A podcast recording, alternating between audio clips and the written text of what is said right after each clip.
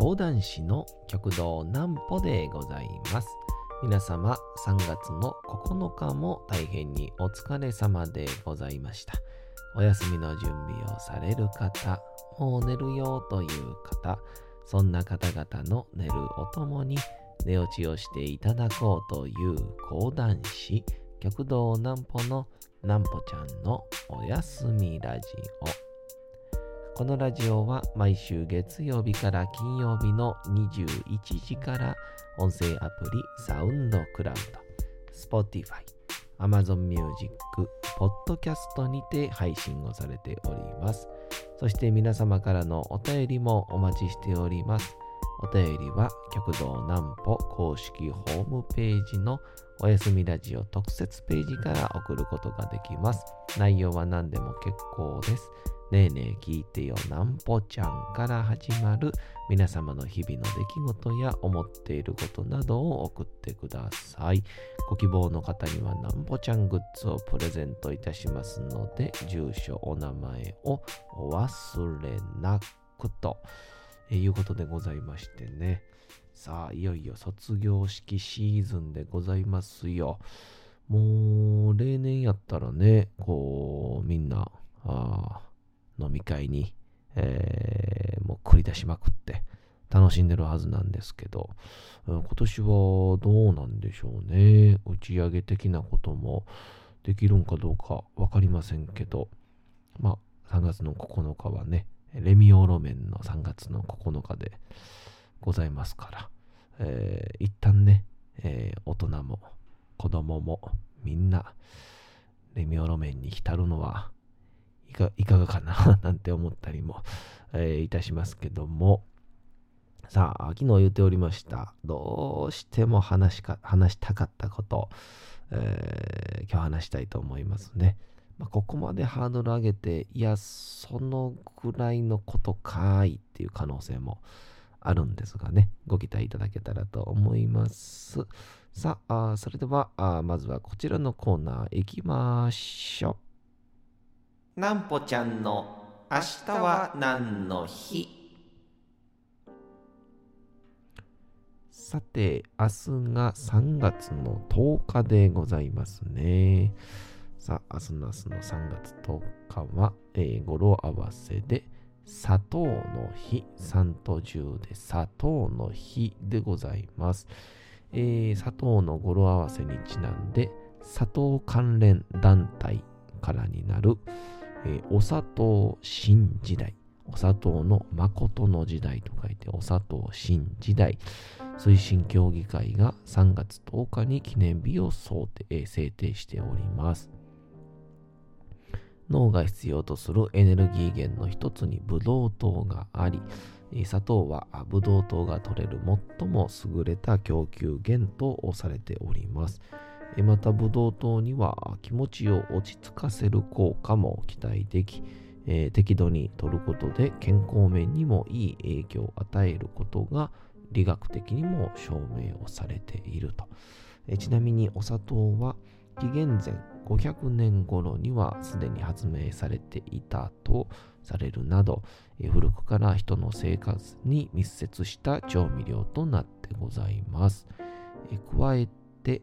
品質の変化がほとんどなく、カビや細菌などの微生物が繁殖するのに必要とされている水分を含んでいないことから、長期保存にも適しているとの調味料でもあります。そのため日本国内で販売されている砂糖のほとんどには賞味期限の記載がない理由の一つだといや、これね、すごいですよね。あのー、確か、蜂蜜もでしたっけ？蜂蜜も、あのー、いわゆるカビとかが中で生きれるだけの湿度と、えー、水分量みたいなものがないんですよね。確かね。だから、あの、ジュラシック・パークで、あの一番初めになりましたけど、あの、まあ、蜂蜜と似たような、あの、木のね、樹液、琥珀っていうらしいんですけど、あれに包まれた、こうね、虫は、ほとんど体の機能を失うことなく育ったあ時が経った。からあその吸った血をね使って DNA を使って恐竜を復活させることができたみたいな、えー、話になってましたけどもね。なんかあのー、こうねネガティブキャンペーンではないんですけど砂糖でもこういろんな種類があってね白砂糖とか黒砂糖とかいろいろあるんですけどなんか白砂糖はちょっと摂取しすぎると体が冷えるみたいなことをよ言いますよね。あれ、まあ、どうなんでしょうね。意外と調べたりするんですけど、そうって書いてるとこもあれば、違うって書いてるとこもあったりで、えー、毎回毎回どっちなんだろうなと思うんですけど、また詳しい方いたらお便りいただけたらと思います。あと、コーヒーには、まあ白砂糖とかも入れるのが結構ベターなんですけど、普通なんですけど、あのー、蜂蜜コーヒーに入れるといいらしいですね。えー、コーヒーとか紅茶とか。なんかあの、蜂蜜に血管血のこう血血管をこうきれいにするみたいな血の巡りを良くする効果が期待されるらしくてあの、あれどこやったかな？岡山かな？山田の山田養蜂所の付近って蜂蜜の売買がこう盛んでその地域の人たちは蜂蜜を毎日飲んでるんでめちゃくちゃ血管年齢が、えー、若いっていう研究結果が出てるらしくて。やっぱああいうあの無意識にね飲んだりとか食べたりしている。あのモンゴルの人が目がいいみたいな。アフリカの人が目がいいぐらいの生活に結びついてる体にいいっていうのは信頼できますよね。うん。いや、もうもっともっと健康になりたいですね。うん。さあ、そんなわけで、私がね、ずっと話したかったっていうのが、これこんなにハードル上げたところで、いや、それなんかいっていうのはあると思うんですけどね。えー、この度、私の兄弟子のですね、極道南王兄さん、南に鷹と書いて南王兄さんにですね、めでたく弟子ができましたということで、えー、まあ、異例の形ではあるんですけど、預かり弟子ということになりまして、えー、うちの南王兄さんのもとにですね、まあ、あの、なんて言うんでしょう。さら、普通のね、弟子入りなら、えー、まあ、弟子にしてください、みたいな感じで、こう、なんて言うんでしょう。菓子折りを持ってね、スーツ着てね、うん。そしたら、いや、お前なんか、どうせすぐ辞めんだろ帰れ帰れって言われて。で、一回帰って。で、二回目来て。で、あの、ぜひお願いします。そんなもうお土産代が無駄になっちゃうよ。帰れ帰れ。どうせ続けねん、疲れ続かないんだから、やめちまえって返されてね。で、最後ね、こう、師匠、その行きたい師匠がね、いる喫茶店とかでお茶してる外で、雨に濡れながら、もしくは雪に降られながら、菓子折りを片手に待ってて。なんとかさん、ずっとあのー、弟子入りしたいって子、外いるよ。そろそろ入れてあげたらどう？って言われたら。まあまあ、そこまで言われちゃ仕方がありませんね。おい、そんなとこでいちゃ迷惑だから、中入りな、話だけ聞くからって言ってね。で、話聞いて。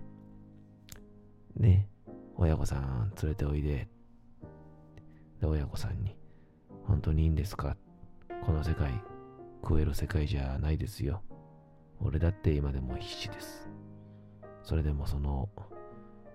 あんたの産んだお子さん、俺に預けてもいいんですか？って、はい、お願いいたします。わかった。じゃあ今日からお前の名前は〇〇だっていうね。弟子入りあるあるドラマをやってしまいましたね。えー、っていうのがね、普通なんですけどね。まあ、僕の場合は、ま、師匠は、え、初めて会った瞬間に、あ、よろしく、うん、弟子入り認めますって言って3秒で弟子入り決まったんですけど、あのー、が、まあ普通のね、弟子入りなんですが、まあ、まっさらな状態で素人からポンと入るっていうのが弟子入りなんですけど、あの今回はまたちょっと別で、えー、大阪講談協会。まあ、ちょっとこれ話すと長くなるんで端折りますけど、我々のいる上方講談協会と、もう一つ大阪講談協会というところに、まあ、おりました。四代目の、えー、南陵師匠、まあ、去年7月に、えー、お亡くなりになられました南陵先生の、えー、お弟子さんであります、極道南野と極道南紀ですね。えー、みんな南野と南紀。この二人がですね、えー、まあ、あの、まあ、師匠亡き後、うん、まあまあ本当にあの大阪講談協会の皆さんの、えー、活動のというか、えー、対策のおかげで、まあこの四代目がね、亡き後も、まあ、あ稽古というか、えー、新しい話を、まあ、手に入れていくっていう、そういう流れはできるようにはしたんですけども、まあ、その上で、まあ、自分たちが新たなこう師匠を持って、えーまあ、預かり弟子っていう形ではあるんですけど、えー、そういう指導、そしてまたこう訓練、修行を、えー、積ましていただきたい。ということで、えー、まあまあ、志願とともにそういうなんて言うんでしょうね、なお兄さんのお気持ちも、また、あうまくこう、タイミングよくね、まあこういうの縁だと思いますから、こんなんて、その縁が、まあ繋がったのか、えー、南王兄さんが極道南野と南紀を、えー、預かり弟子として預かるということで、えー、まあよくね、結構東京なんかではよくあることなんですけどね、あの、まあ、東京なんか特に落語人口も多いですし、まあ、一人でも多く落語家を残したいっていうので結構お年を召してから落語家にさせてあげるっていう師匠もいらっしゃる中で、まあ、やっぱり、えー、ね、残念ながら聡明で亡くなられる方も、えー、いらっしゃるんで、そういう場合にまだ修行期間中だったりすると、えー、他の師匠がその子を、まあ、預かって、まあ、うん、なんて言うんでしょうね。養子、義理の父みたいな感覚になるんでしょうかね。うん。まあ、そんな感じで、うちの南お兄さんが今回預かることになりました。まあ、一旦、なんやと南紀が、えー、うちの教会に、まあ、入ることはあないみたいで、まあ、兄さんがブログにも書いてましたけど、もう結構ね、この出来事をほんまに僕も知ったんもつい最近なんですけど、えー、あんまり公言できることじゃないんかなと思ってたら、なお兄さんがしっかりとブログに書かれてたんで、えー、兄さんのこうずっとおっしゃってたような、理想の師弟関係、時代に応じた師弟関係、そういうものをずっと兄さんにね、いろんなお話で伺ってたし、僕自身も弟子、そして師匠、また修行、そして現在の時代に応じた形っていうようなものを、ね、よくご教授いただいてたので、兄さんにま。そんな感じで、さら、その上で、兄さんがね、今回弟子を取られるということで、僕は非常に、えー、心から嬉しく思いました。と本当に取ってほしいなっていう思いだったんでね。えー、で、まあまあ、これに、こう、追加の情報じゃないですけど、このなんやと南紀っていうのがね、またすごい二人で、まあ、なんやというのも、もともとは、えー、四代目南陵の息子でありましてね、えー、まあまあそこは地位的なもんだけなんですけど、でも、あのー、一応東京、えー、大阪、東京合わせて17年の芸歴を持っていて、えー、お笑い、バラエティの方で、えー、しっかりと、なんていう成績も残して、父のこの講談会を継ぐという、そういう風に帰ってきた男でございまして。で、極道南紀っていうね、これも、もともと吉本新喜劇で市島大輝っていう名前で、えー、やってたやつで、えー、17年やって、いろんなことをしてて、で、こっちに入ってきたということで、またこれまた、えー、とんでもないぐらいの、もう向こうでも大成功したんじゃないかなっていうぐらいの、えー、人物でございまして、で、この二人を今回、えー、預かり弟子として取る師匠南王がですね、えー、実は四代目の元は、元は四代目の南陵の、えー、一番弟子であるという、えー、もともと、えー、南太平洋という名前でやっていたあ一番弟子であるということで、この四代目の僧侶弟子が、この四代目の一番下にいる末弟弟子を最終的に預かるという、えー、なんとも絵にし深い、えー、指定だなと、えー、思いました。えー、まあね、とにかく 2, 2人があいろんな、えー、兄さんブログにも書いてましたけど、まあ、経験も積んだ中で済んでね、もしかしたら、えー、兄さんの語っていた、えーまあ、兄さん的にはですね、まあ、ゆうてさんが、えー、自分の家の近所に、えー、ボロアパート、6畳一間のボロアパートを借りて、あもちろん風呂なしでね、えー、借りて、で、えー、風呂と飯は、えー、師匠宅で食べるっていう、そういうような。で、もちろん兄さんはめちゃくちゃ稼いでますけど、全部、えー、鳥羽に鳥羽と酒場につぎ込む人なんで、えー、一切、えー、お金はございませんのでね、定期的に、えー、弟子の家はで、電気が落ちるんでしょう。電気が消えるんでしょう。でその時に、えー、ぜひとも弟子には楽しく、朗らかに、師匠、なんで電気代払ってないんですかっていうこう楽しくね、えー、貧乏を共に楽しめる。そういう風な、えー、関係性でありたい。そういう育て方をしたいっておっしゃってたんで、もしかしたらね、なんやと南京も、風呂なしのボールアパートに住むのかな。まあ、そしたらね、まあ、爆裂音で音楽かけたいですね。僕はもうその家で。はい。もう大家さんからも怒られても、まあ、音楽やめときましょう。音楽はね、あの歌手に失礼なんで、大声で稽古したいと思います。その家で僕はね。えー、大家さんから、もう講談師禁止って言われるぐらいに、そのぐらいになれるように、えー、もしボロアパートに住んだらね、えー、遊びに行きたいなと思いますけど、まあ、どうなんでしょうね。どうなるかわかりませんけど。あと、追加で、えー、玉田玉秀斎先生が大阪講談協会をここ抜けるという形になりまして、まあまあ、あの、直接僕もお話ししてないんでね、いろんな真意は、あいろいろあるんでしょうけど、まあ、いずれかね、えー、変化、変化、いろいろしながら、まあ、20年後なんか30年後なんか分かりませんけど、えー、大阪のこの講談会がね、一つになれたら嬉しいなぁなんとも思ったりする感じでございます。まあ、そのために僕も日々精進だなぁと思うわけでございます。まあそんなわけでございまして、これが話したかったことです。それではお次のコーナー行きましょう。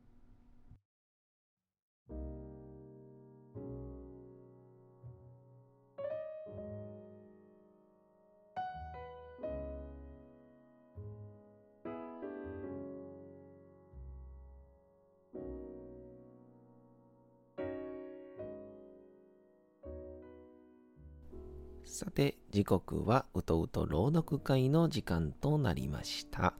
皆様、小さい頃眠れなかった時に、お父さん、お母さん、おじいちゃん、おばあちゃん、お世話になっている方に本を読んでもらった思いではないでしょうか？なかなか眠れないという方のお力に寝落ちをしていただければと、毎日美しい日本語の響きで綴られた様々な物語、小説、詩をお届けしております。さて、本日もお読みいたしますのは、芥川川龍之介の雲の糸でございますね。えー、本来3月9日だったので、ちょっとレミオロメンのね、歌詞を読むなんていいんじゃないかなとも思ってたんですが、えー、ちょっと今日でおそらく話終わりますんで、また明日にでも読もうかなと思います。それでは本日最終回お楽しみください。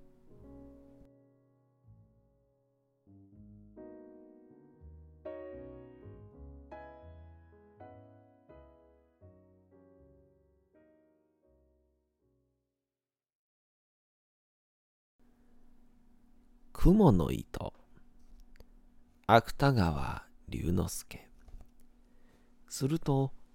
一生懸命に登った甲斐があってさっきまで自分がいた血の池は今ではもう闇の底にいつの間にか隠れてございます。それからあのぼんやり光っている恐ろしい針の山も足の下になってしまいました。この分で登っていけば、地獄から抜け出すのも存外わけがないかもしれません。神田田は両手を雲の糸に絡みながら、ここへ来てから何年にも出したことのない声で、閉めた。閉めた。と笑いました。ところが、と気がつきますと、雲の糸の下の方には、数限りもない罪人たちが、自分の登った後をつけて、まるでアリの行列のように、やはり上へ上へ一心によじ登ってくるではございませんか。神田田はこれを見ると驚いたのと恐ろしいのとでしばらくはただ馬鹿のように大きな口を開いたまま目ばかり動かしておりました。自分一人でさえ切れそうなこの細い雲の糸がどうしてあれだけの人数の重みに耐えることができましょう。もし万が一途中で切れたといたしましたら、せっかくここへ登ってきたこの肝心な自分までも元の地獄へ逆落としに落ちてしまわなければなりません。そんなことがあったら大変でございます。が、そういう中にも罪人たちは何百となく何千となく真っ暗な血の池の外からうようよと這い上がって細く光っている雲の糸を一列になりながらせっせと登ってまいります。今のうちにどうかしなければ糸は真ん中から二つに切れて落ちてしまうのに違いありません。そこで神田田は大きな声を出して、こら、罪人ども、この雲の糸は俺のものだぞ。お前たちは一体誰に聞いて登ってきた？降りろ。降りろとわめくのでした。その途端でございます。今まで何ともなかった雲の糸が急に神田田のぶら下がっているところから、ぷつりと音を立てて切れました。ですから、神田田もたまりません。あっという間もなく風を切って、駒のようにくるくる回りながら、みるみるうちに闇の底へ真っ逆さまに落ちてしまいました。後にはただ極楽の雲の糸がキラキラと細く光りながら月も星もない空の中ほどに短く垂れているばかりでございます。お釈迦様は極楽の蓮池の淵に立ってこの一部始終をじっと見てらっしゃいましたが、やがて血の池の底へ石のように沈んでしまいますと、悲しそうなお顔をなさりながら、またぶらぶらお歩きになり始めました。自分ばかり地獄から抜け出そうとすると、神田田の無慈悲な心がその心相当な罰を受けて元の地獄へ落ちてしまったのがお釈迦様のお目から見ると浅ましくおぼせめされたのでございましょう。しかし極楽の蓮池の蓮は少しもそんなことには頓着をいたしません。その玉のような白い花はお釈迦様のおみ足の周りにゆらゆらうてなを動かしてその真ん中にある金色の髄からは何とも言えない良い匂いが絶え間なくあたりへ溢れてございます。極楽ももう昼に近くなったのでございましょう。さて、本日もお送りしてきました、なんぽちゃんのおやすみラジオ。えー、そんなわけでございましてね、えー、少しずつ暖かくなってきまして、えー、桜も出てきましたんでね、散歩しながらの花見はいいそうでございますから、えー、ぜひとも皆さんお散歩してみてはいかがでございましょうか。というわけでございまして、3月の9日も大変にお疲れ様でございました。明日も皆さん、街のどこかでともどもに頑張って、夜にまたお会いをいたしましょう。なんぽちゃんのおやすみラジオでございました。それではおやすみなさい。すやすやすやーん。